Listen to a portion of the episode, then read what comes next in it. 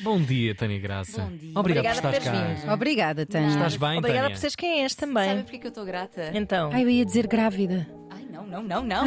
Sabe porquê que eu estou grávida? Sabem porquê que eu estou grata? Sei. Porque hoje, a partir das 5 da tarde, toda férias. Dance, dance, dance. Taran, taran, taran. Tan, tan, tan. Buenos dias, bem-vinda. Estou ainda com mais vontade. É, não, Vontade de me ir mentira. embora daqui para Não fora. é, vou tentar saudades vossas, mas voltarei, nada temam. Ora bem, olá Taniana.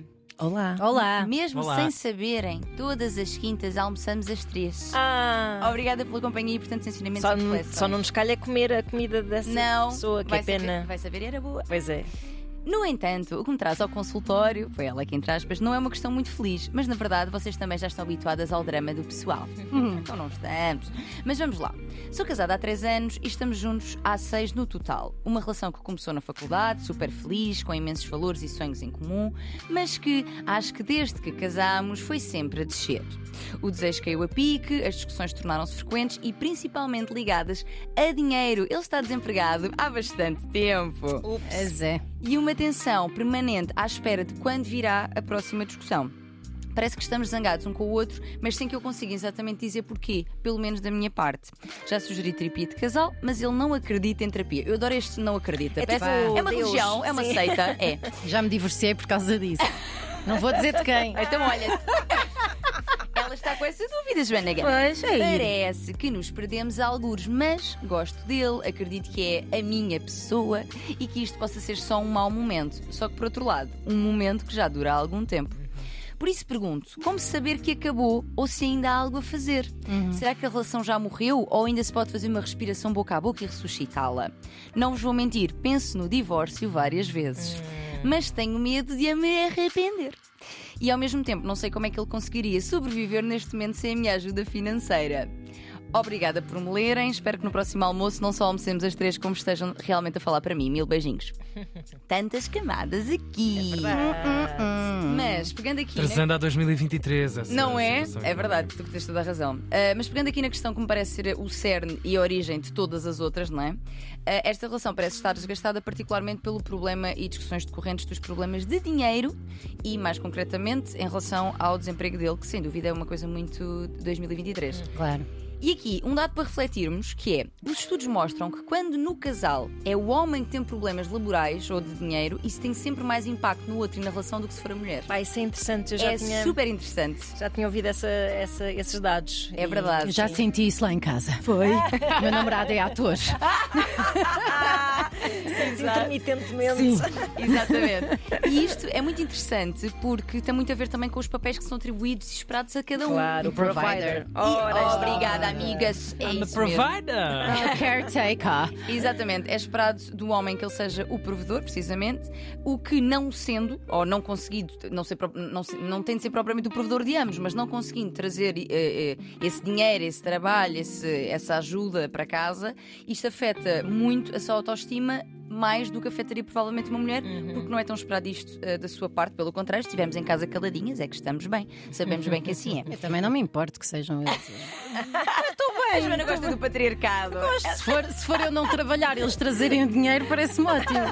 Não percebo. Portanto, isto afeta a sua autoestima e, eventualmente, a- e também pode acontecer, a imagem que a mulher tem sobre o seu companheiro. Outras duas coisas. Ao impactar a autoestima, impacta tudo. Impacta a autoconfiança, desejo sexual, tudo de ambos os lados por motivos diferentes, não é? Para além disso, questões de dinheiro e desemprego acarretam sempre uma carga de stress, de limitações em termos de coisas que podem ser feitas, necessidade de comunicar sobre a divisão das contas e gestão do dinheiro que existe, é de quem e como é que se divide, e desequilíbrios de poder, porque, quer nós queiramos, quer não, na verdade, quem ganha e quem paga acaba por ter uma última palavra numa série de decisões que envolvam dinheiro e, por outro lado, é também quem está em posição de pedir ou às vezes exigir ao outro um tipo de esforço maior do que aquele que sente que o outro está a fazer. Ou Ah, seja, Já estou ansiosa só, só amigo. por estarmos a. Não é? é verdade. Caraças. Sim. Portanto, é tudo bastante, como aqui nos ilustra bem Joana Gama, é, um, é bastante tenso. O dinheiro por si só é um tema que geralmente costuma ser tenso e tabu, muitas vezes, de ser falado. verdade. Como se con- conspurcasse o amor ou as relações, e não. É uma parte essencial de ser falada, comunicada. Portanto, tudo isto poderia de facto ser trabalhado em terapia de casal, mas ele não acreditando, lá está, porque é um Deus no qual ele não acredita, a meio que ficam entregues a vocês mesmos, o que nitidamente não está a resultar. E sobre estar zangada e não saberes porquê, questões. Sentirás que há aqui uma falta de investimento dele, seja na sua vida profissional, seja na relação, tendo em conta que não quer terapia nem apresenta outras soluções. Pois Se é. calhar estás zangada por estas coisas todas. Quanto a sinais específicos de que pode ser o fim, ainda ninguém descobriu uma lista absolutamente fechada, mas existem, já falei disto aqui antes, os quatro cavaleiros do Apocalipse, que, que- que é mesmo assim que os autores os chamam, que podem indicar-nos que a relação está a entrar por um caminho que já não terá volta, portanto, que está a ir para um destino de. Ai, medo, há imensos ouvintes agora a pensar: oh meu Deus, Oh, meu Deus. a Nestes pessoa vai parâmetros. separar de mim. Espero que não esteja a ouvir. Quais são? Quatro, então. Primeiro, crítica permanente e generalizada. Ou seja, não te sentes apreciada, há muito esta ideia de que qualquer pequeno gesto é alvo de crítica, muitas frases redutoras como tu és sempre assim, tu nunca me ajudas, tu Até nunca. pode ser eh, ela a pessoa que exerce essa crítica sobre. hum, Sobre o seu marido, neste caso, Exato, por exemplo, pode ser, não é? exatamente. Não Mas só é que- ser a vítima dessas críticas, mas também fazê-las Exatamente. relativamente um ao outro. Porque tudo o que é generalizado retira a outra possibilidade de mudança. É o mais Claro. ofensivo de sempre. Exatamente. Portanto, estas críticas vão acumulando e amargurando a relação. Segundo, estar sempre na defensiva. Claro que a crítica permanente pode levar-nos precisamente a ficar à defensiva, não é? Se eu me sinto atacado, defendo atacada. Tomas coisas mais pessoalmente também, ou seja, tu- qualquer comentário que, que se faz, sinto logo que é sobre mim e não sobre aquilo que eu fiz, não é? E podemos entrar num modo de eh, nunca nada fui eu, ou és sempre tu, ou os outros, ou o mundo, ou seja, uma desresponsabilização que vem também de um lugar de sentir este ataque permanente. Portanto, crítica permanente está sempre na defensiva. Terceiro, isto, isto vai por níveis de gravidade, desprezo. Todos os autores indicam que um dos principais preditores de que as coisas já estão a ficar mesmo para o fio é o desprezo, ou seja, porque o desprezo já vem de um ponto de desconexão e ressentimento muito grandes e que se manifestam de forma muitas vezes hostil, com sarcasmo, com ironia, com revirar de olhos. Pois. Não está bom, não fales mais. Vem, de... vem, vem, assim de uma posição até de alguma superioridade em relação ao parceiro. Ah, não sinto que eles estejam neste ponto, pelo menos aquilo que ela descreve Sim, Não não, dá parece para tanto- perceber, sim. até porque ela continua a querer, não é? Mas não sabemos. E por último, o chamado muro de pedra.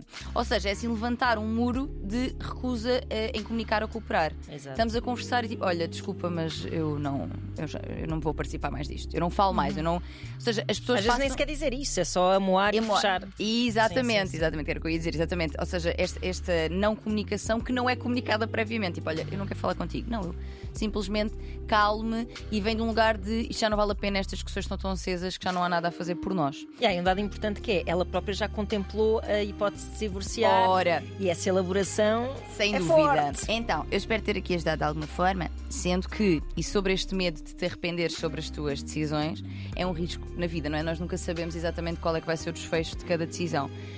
Mas diria que se isso está a surgir a um ponto de teres trazido um e-mail, de teres elaborado dessa forma e se for surgindo cada vez mais e vais estando atento a ti, acho que é algo a considerar. E sinceramente, eu conheço poucas histórias de pessoas que se tenham arrependido verdadeiramente também. dos seus divórcios. Os que se um Existirão- arrependem voltam. Exi- é, exatamente, existirão com certeza. A vida é uma mandala, não é um beco sem saída. A gente vai por este caminho, se não Certo. dá este, toma outro. Portanto, que encontres o melhor caminho para ti. É isso mesmo. E também que não fique com ele por uma questão de condescendência para com a Não. sua situação financeira. não é? Sim, eu- eu com porque não somos mães deles, Não caraças. somos. Lavem a Ele vai- vossa roupa. Ele vai sobreviver, não é? Imagino que ele Com tenha toda a certeza. Esta- forma de. Mas há, há safar. aqui uma coisa que me está a deixar confusa, que é. ah, Todos esses sinais também são reveladores de falta de inteligência emocional. Sim, sim. Portanto, o problema é, não estando ele disponível para fazer terapia e provavelmente não acreditando em livros de Ai, com autoajuda toda ou de não a sei certeza o que quê, não. como é que ele vai conseguir resolver isso sem, sem que eh, a, mulher se torne na sua própria a psicóloga? questão não é, é? nós não somos, nós podemos ajudar quem quer ser ajudado, mas não somos centros de reabilitação de ninguém. Claro. E portanto, não havendo aqui um, um verdadeiro um intuito, uma verdadeira vontade de fazer algo diferente, eu acho que não há muito que a outra pessoa possa fazer. Olha, eu como me divorciei queria só deixar aqui um último conselho. Não, mas a sério, a sério, porque passei por isso, eh, sou das poucas pessoas neste estúdio que passou por isso. Ah, aquilo, Divorcia- aquilo- divorciada. Sim, aquilo que eu, que eu senti, e tanto eu como o ex-marido estamos muito em paz com isso, foi decidimos divorciar-nos quando já fizemos tudo. aquilo Sim, que tínhamos para fazer. Ou seja, já tentámos isto, já tentámos aquilo, já tentámos, já, já fizemos de tudo, até abrir um bocado a relação, só para verem o meu Um desespero. Um bocado, Uma porque. frestazinha só. Só, só um Só para bocadinho. correr uma, um Ahm, ventinho. a partir do momento em que tentámos tudo e com uma filha nos braços. Sim, aqui não há filhos. Sim, mas eh, ficámos em paz e somos bons amigos. Eu não sei se eles já tentaram tudo, parece-me que ela ainda tem vontade de tentar mais alguma coisa. Eu concordo com isto, mas é preciso estar muito atentos ao ponto de desgaste. Sim, sim, sim. Porque, peraí, se se ainda fizermos mais isto, e Ah, se claro, é uma perda de claro, tempo claro. só. Portanto, sim, concordo, num equilíbrio, sempre como tudo Sim. na vida, aquilo que nós procuramos e nunca Claro. achamos. Sim. Voz de cama. Mas de cama é arroba, eh, rtp.pt para onde devem enviar as vossas angústias. Está a Tânia Graça do outro lado para vos responder sabiamente. E tu também. Obrigado, Tânia. Obrigada. Manda uma larachas. Tan, tan, tan. Xiribiri. Lá vai ela a sair daqui para a sua viagem para o. Lá vai ela. Se a deixarem sair. É Pois. Entrar foi complicado. Eu estou muito grata porque isto é a minha viagem de sonho da vida toda. É a tua primeira vez, Brasil. É a primeira vez. Uau, Portanto, ok, ok, estou muito, ok. muito, muito feliz. É engraçado, conhecemos Tânia Graça nos últimos 3 anos, 2 anos, É, dois, dois, aqui sim. na Antena 3 e parece-me que é uma pessoa que vai ao Brasil para aí 3 em 3 meses. Olha, e espero que a partir de agora seja mesmo, estás a perceber? Agora é para ser, agora é Cheia de para ser. Brasil dentro de si. É assim que nós Beijinhos, vemos que boas adoramos férias. alguém quando ficamos contentes que uma coisa boa lhes aconteça. grata, grata. Estamos Está tão bem. chante esta Grata aqui, e o que é que se luz. passa? Os nossos ouvintes não vão sentir a falta de Tânia Graça. Não vão, porque eu estarei na Ah, Não, minha. não, claro. Existe internet, não é pessoal? Ela está sempre ligada.